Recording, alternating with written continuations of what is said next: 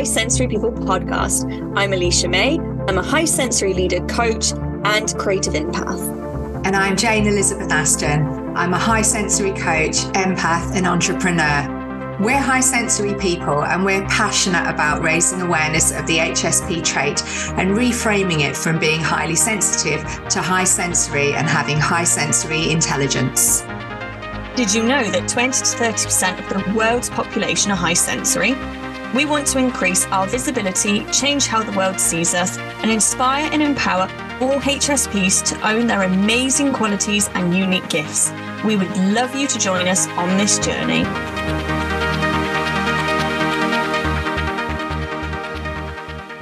We hope you enjoy this week's episode when we're going to be talking about how to manage our environment at home and at work as high sensory people. So, Elisha, what should we start with? Should we start with managing our environment at home? Yeah, let's go for the home one.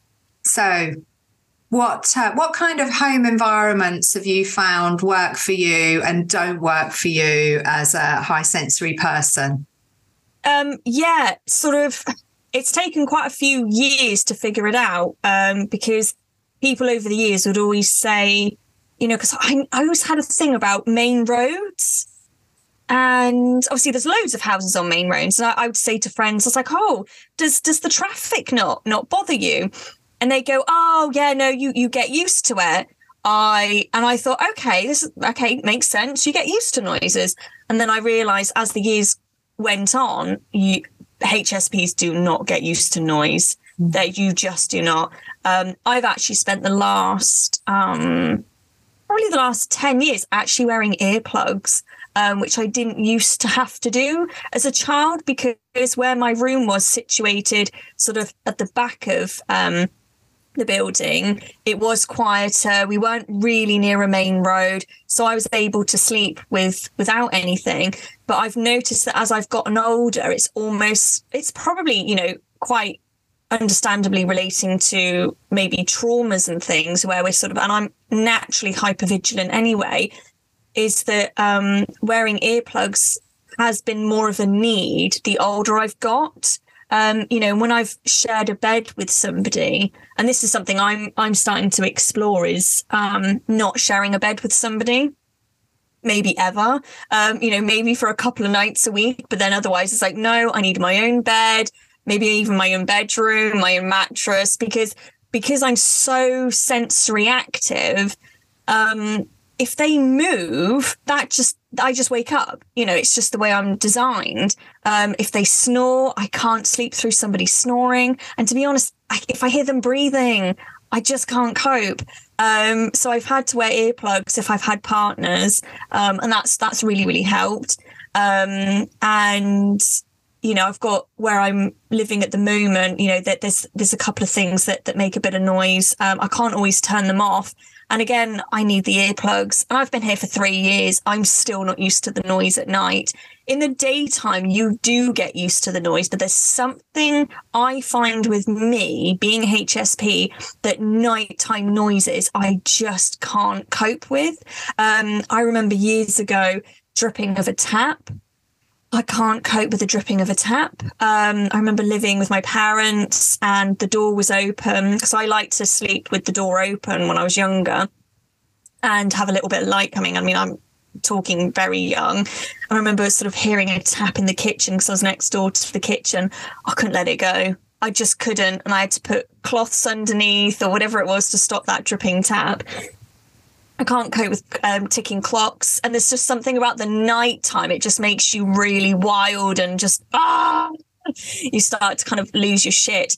But anyway, going back to the main roads is I just, I can't get I will never ever be able to get used to a main road. So I know for me, it's got to be as quiet as possible. Um, where I'm living at, at, the moment, it's great. It's its own little sort of. It's like an annex, and it's a it's an own. It, there's nothing connected to it apart from a couple of fences and gardens. It is an annex, and it's wonderful. Um, and that really works for me from an energetic perspective. It's really nice to have that sort of physical and energetic alone time, separate time to just calm those senses and and it's easier to to restore. Um, but you know, I've lived in, I have lived in flats with neighbors. I actually, I really struggled with that, um, especially when they made noises or movements in the night, or if I was having a quiet day, you know, if I'm having a quiet day, an unstructured day, which I find being HSP is essential for me. One day a week minimum of where nothing's booked in, nothing is scheduled. I love those days. They're they're really really needed. So if I was having one of those days at home, you know, or a day off, you know, label it whatever you want, and I was like, great, I just need to go quiet and then the neighbors are doing flipping DIY work or they've got the freaking t- daytime TV on and I'm just there pulling my hair out thinking, oh my God. You know, this was me years and years ago. Um, so I really, really struggled with with living in flats. Um, I lived in a um, detached sort of bungalow for a few years. That was great. That really worked for me because again, um, nobody was a above me. Nobody was particularly next door to me. Um, I was spending most of it on my own. Um, my partner at the time, he was a workaholic, so didn't didn't see much of him. Um, and um, I loved it on my own. And and I know it's becoming more common this HSP thing of sleeping on your own. And it's funny how we sort of associate, oh, you don't sleep in the same bed as your partner. Oh, you must have a bad relationship, or oh, you must not love each other. And that's just conditioning, that's just stories. It's absolute BS. Um, because actually, the few HSPs or empaths that I know that do sleep separately and what I've read in articles is they end up thriving with it because, yes, they still have cuddles and, you know, time in bed together, but they don't sleep seven days a week in the same bed. And they find that their relationship is better.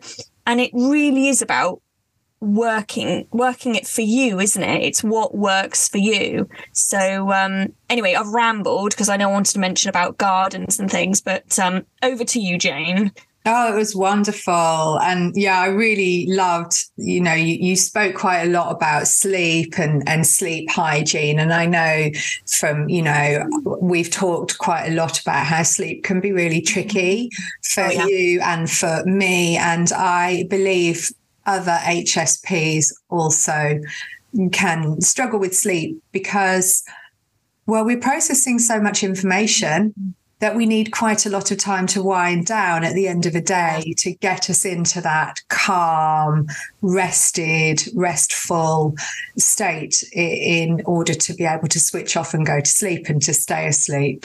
Um, so yeah, you talked about earplugs and and and I've found I actually find them really uncomfortable. I've oh, experimented with some and I've got some that work well enough and I always take them if I go um, away anywhere, if I'm staying in a hotel or I'm staying with some with a friend, or you know, I, I go on holiday always take earplugs with me because I don't know how quiet it's going to be in the place I'm staying. And I've learned, you know, to my detriment that if I don't have earplugs, there's probably going to be a really noisy person next door and I will be lying in bed at three in the morning just cursing them.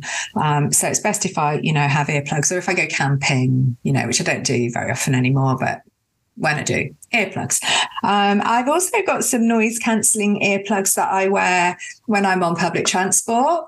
Mm-hmm. Uh, buses, trains, even in the street sometimes. Um, it can just be it can make all the difference. And I know we're talking about, you know, home environments and work environments, but just wandering around, or, you know, if I've got a long train journey, in the past, it's been completely ruined by like a bunch of really unreal, unruly, noisy people sitting near me. Um, and sometimes I move and sometimes I can't because it's a busy train. So noise cancelling earplugs, because I don't always want to listen to music. Sometimes I just want silence. Yeah, I'm desperate to get the um, noise cancelling headphones. I hear they're really good. Um, so I'd really like to treat myself to those. Yes, yes, and I, you know I, am sure they will be really amazing. I've got some noise cancelling, um, you know, ear. What do you call them?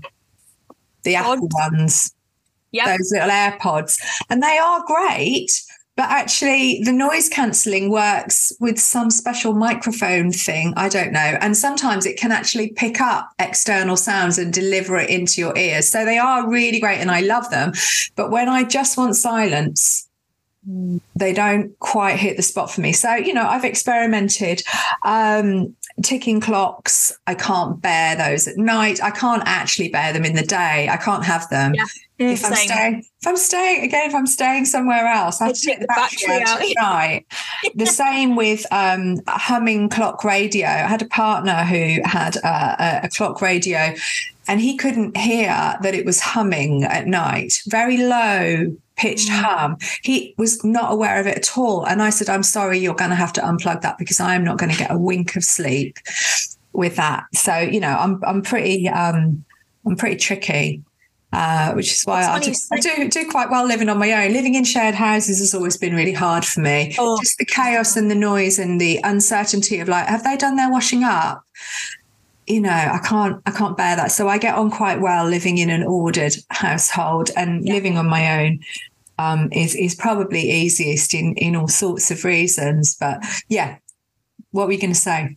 Um oh gosh uh, i can't remember now. I'll carry shall i carry on yeah, then? carry on you carry all right on. i'll carry on. So um yes what were you talking about? Neighbors so this morning um this morning i was just about to do my meditation and literally sat down, got all ready, and then one of the neighbors had got their uh, like some gardener person coming round and he was start he was strimming oh, really loud noise and i and it just reminded me how disruptive those sorts of you know noises can be. And we can't do anything about the occasional you know noisy sort of you know bit of gar- bit of gardening. So I, I opted to just do something else and do my meditation when they'd finished. And that worked really well. But yeah it, it's really important i think for me to have a, a home environment where i have at least some control over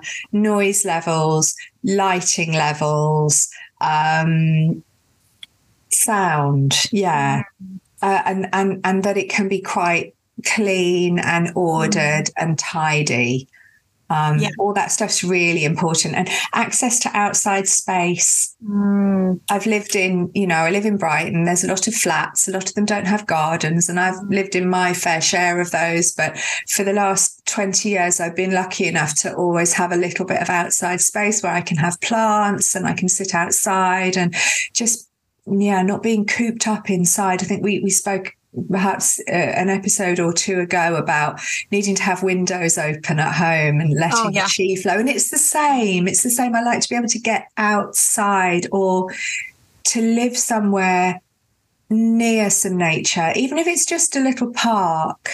Mm. I don't live anywhere near a park at the moment, and I'll be moving in a couple of months' time. So I'll be much nearer a really beautiful little park. And I'm really looking forward to just being able to walk five minutes down the road and go and, go and sit in that park most days. So all of those sorts of things are really important, I think. Mm loved loved so so much of what you said again we could probably talk about this for hours but just really really quickly um you were mentioning i do remember what i was going to say is um i can hear a, a tv on standby oh, um yes. i have to turn the yes. yeah things on standbys i can't i can't cope with i got to turn them off um you said about a strimmer i have an empath friend that has a real um um sensory challenge with construction work and i have to agree especially early in the morning you know i need you know the first couple of hours to be as calm as nature you know just just calm and, and natural as possible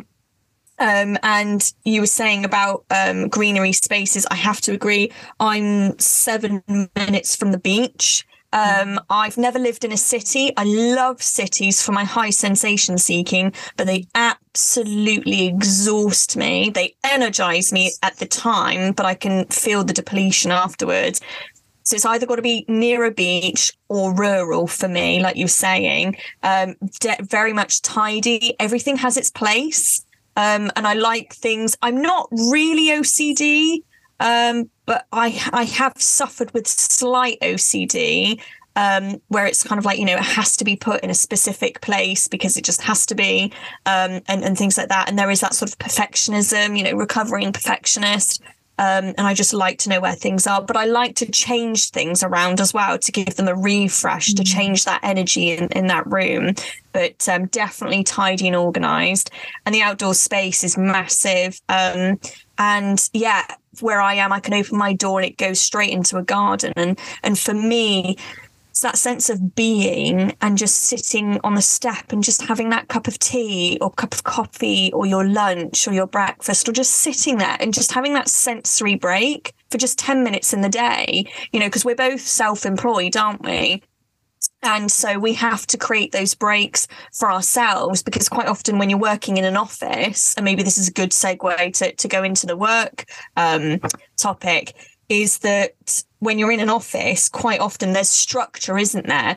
Where it's like, you know, you, you organize your tea break, um, you have your lunch break, you know, you know those breaks are coming. But when you're self employed, you have to create those breaks for yourself because it's so easy with the way our sort of supercomputer brains work is that we could easily, when we're in the flow, work for sort of six hours straight. Sometimes that's great, but sometimes that's not good for us. So it just depends what we're doing at the time. I know with computer work, I've got to take those sensory breaks. It's just too much.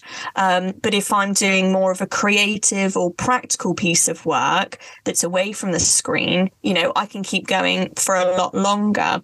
Um, so those those breaks are essential. So um, over to you, Jane, for the for the work environments because yes. you've got an amazing example that I want people to to hear about. Well, yes, it, it was it was difficult at the time, but I think it gave me a really good illustrative example about, of the kind of work environment that suits me and doesn't.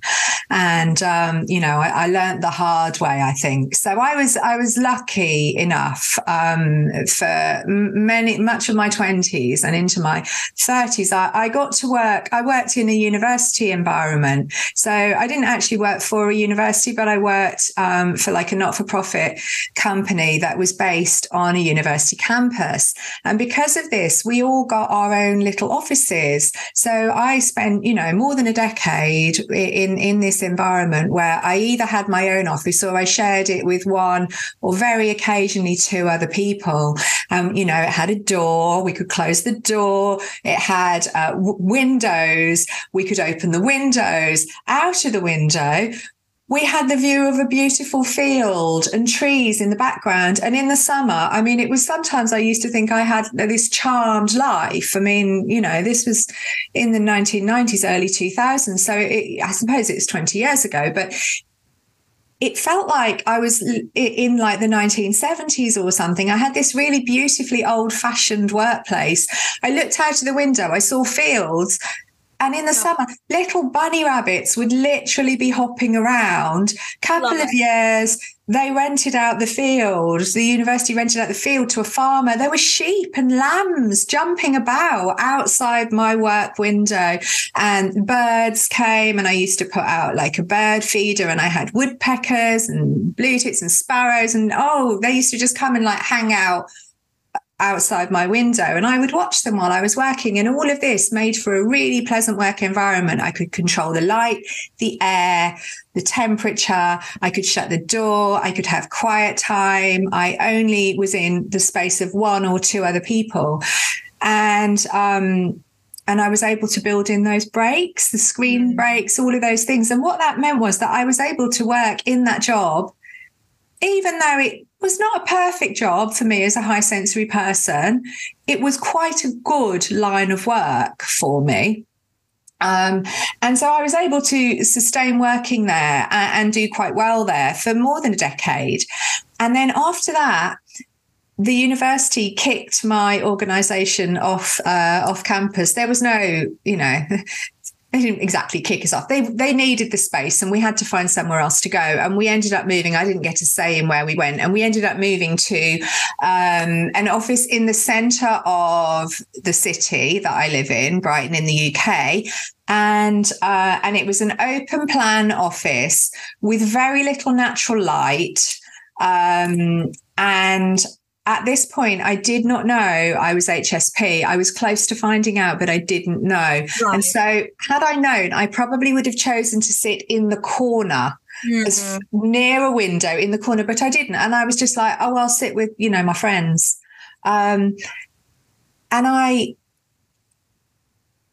it, I found it an absolute nightmare working there. It was awful. I felt completely frazzled within about a week. I actually had to take a big chunk of time off sick because I just got overwhelmed and exhausted. There was no break to be had in my work environment. And as soon as I left the building, I was in the center of a really vibrant, busy mm. part of the city. It's a lovely part of the city and I really like it, but I hated having to be there for you know 35 hours a week. It absolutely killed me. And um and i left within a year. I wow. couldn't stick it. I couldn't stick it. And then i went self-employed. And so now i can manage my work environment as i choose. And and self-employment has worked really well for me. And i know it does for you. And i know it does for a lot of us because mm. then we mm. can really manage our energy and our environment so that we can make the most of our high sensory gifts because that's what all of this is about rather than going i've got so many challenges because i'm right. high sensory it really is all about i've got so many gifts and abilities but i need to make sure i'm in a good enough place for them to be able yeah. to move through me and out of me and into the world mm. Exactly, loved it. Absolutely amazing. You said so many, um, so many things, and it's it's brought back memories that I've had that you know, I, I tried nine to five. Um, I did it full time and I knew within weeks, I was like, I can't do this. I'm not wired this way, you know, because of the high sensation seeking, because of the free spiritedness, because I like to be in movement for so many reasons. I just knew this sort of rigid nine to five, five days a week just wasn't my makeup. And it's totally okay for other people, but for some of us, it's just not suitable. I was always happier. You know, I did do a job actually that was in in my local town in in the in the centre.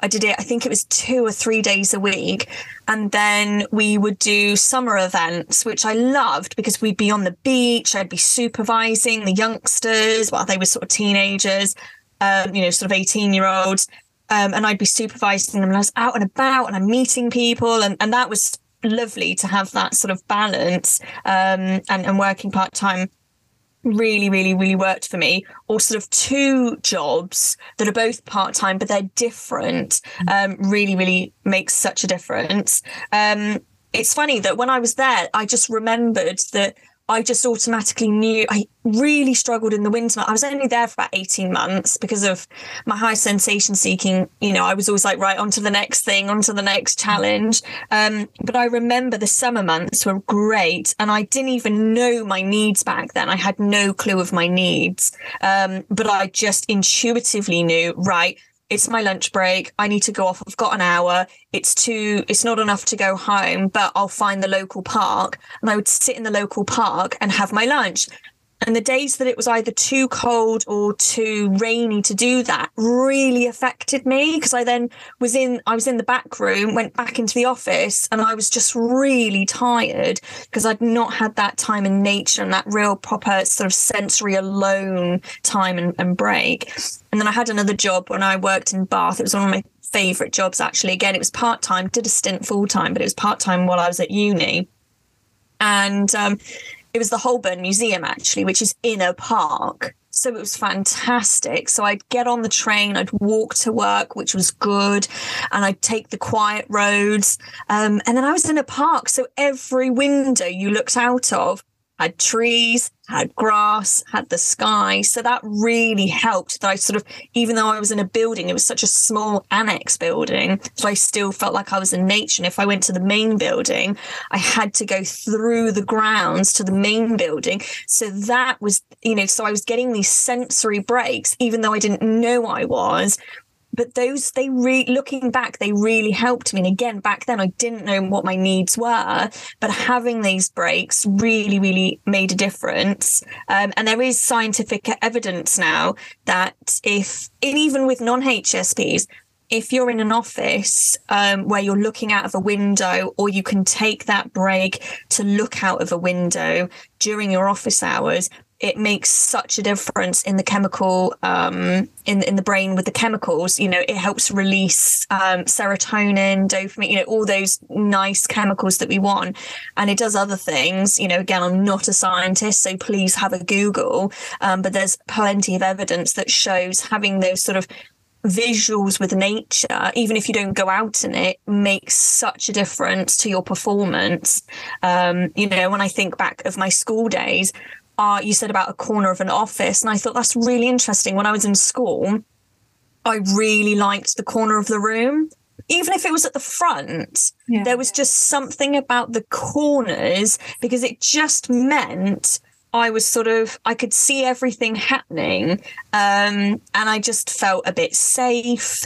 Um, and because I had a wall to my sort of left or my right or or to the back, it felt that there was sensory things behind there that I didn't have to worry about or I didn't have to take in. It was all the sensory stuff was in front of me, um, if that makes any sense. And I, I think, you know, for me, with you saying about in an open office is that when you've got things behind you that are sensory stimulating but you don't know what they are that's exhausting for us you know it's it's bad enough when it's in front of us but it's also if it's behind but it's it's everything whether it's noises whether it's people walking past lighting lighting is a huge one for me you know, even if you've got go to the doctors or the hospital, it's that awful bright light that's just really too much, you know. Um, and just very quickly with the light, you know, I I wear sunglasses most of the year.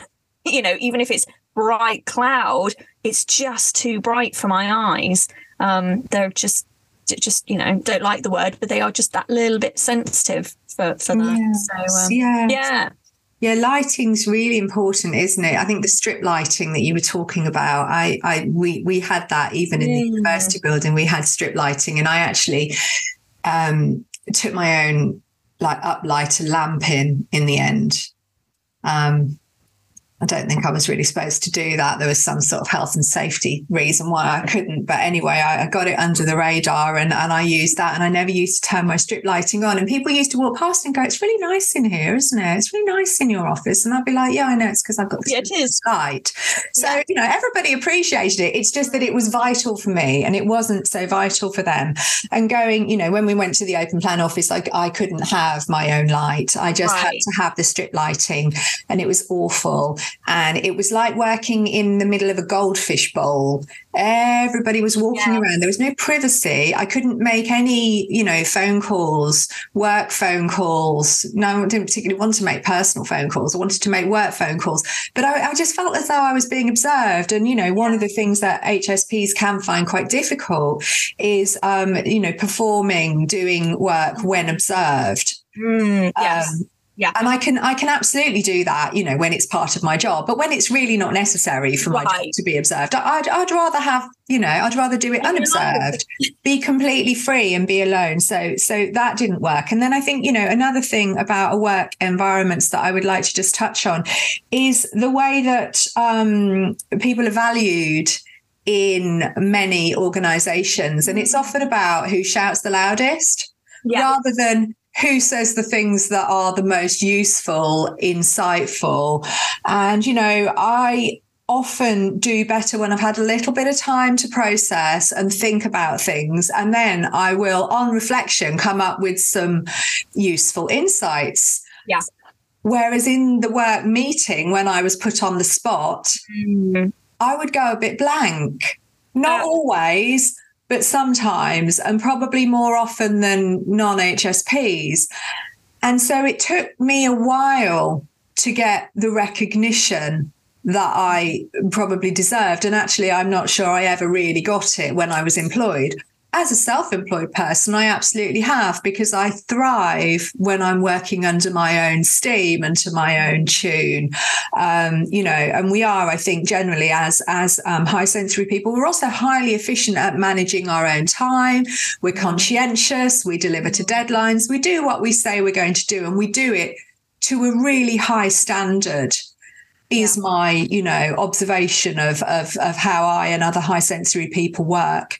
You know we're, we're able to focus on detail as well as stand back and see the big picture. And that makes us not just good at delivering work but good at managing ourselves and and you know managing supporting guiding and leading others Mm, absolutely. Um, yeah, and I'm I'm just going to finish off an ad with, you know, you saying about being put on the spot. That sometimes, again, depending on what the situation is, we can deliver on the spot. You know, intuitively, if we're if, if the situation welcomes it and presents it and needs it, we can be very on the ball there and then.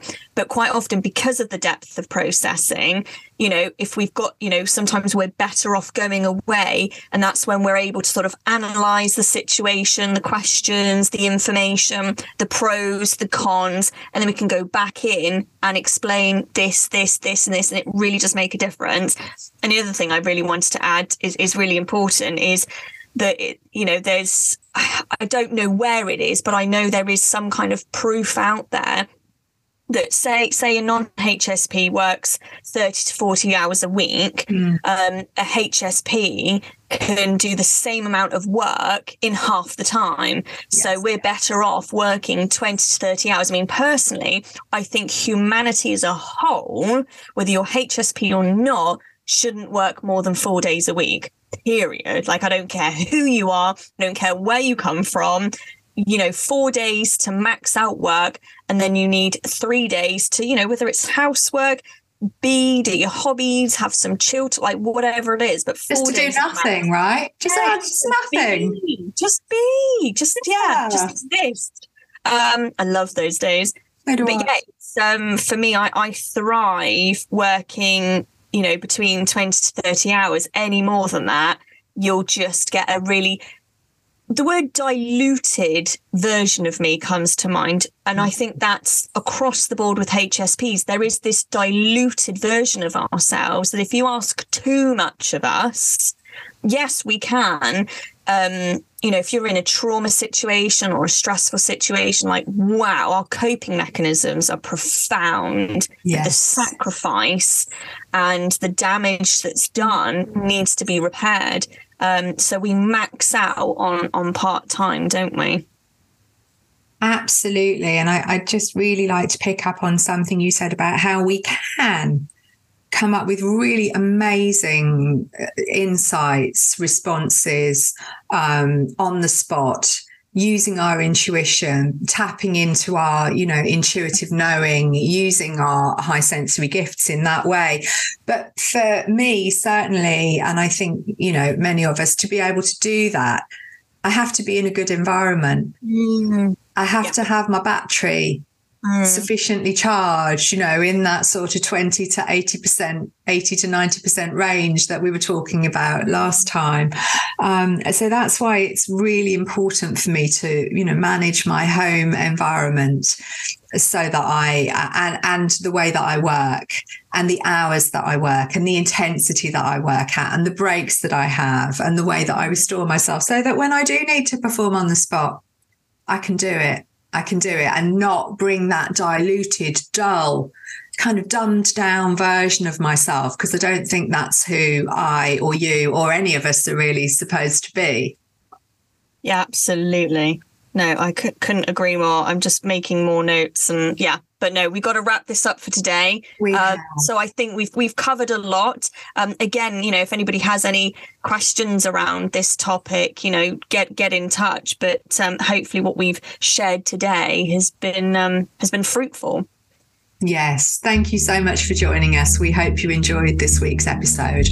We'd love to hear from you with any questions or comments, and please do subscribe, like, and review our podcast. Join us for next week's episode when we'll be talking about why, as high sensory people, we have naturally high standards but may need to be aware of perfectionism. Bye for now. Bye for now.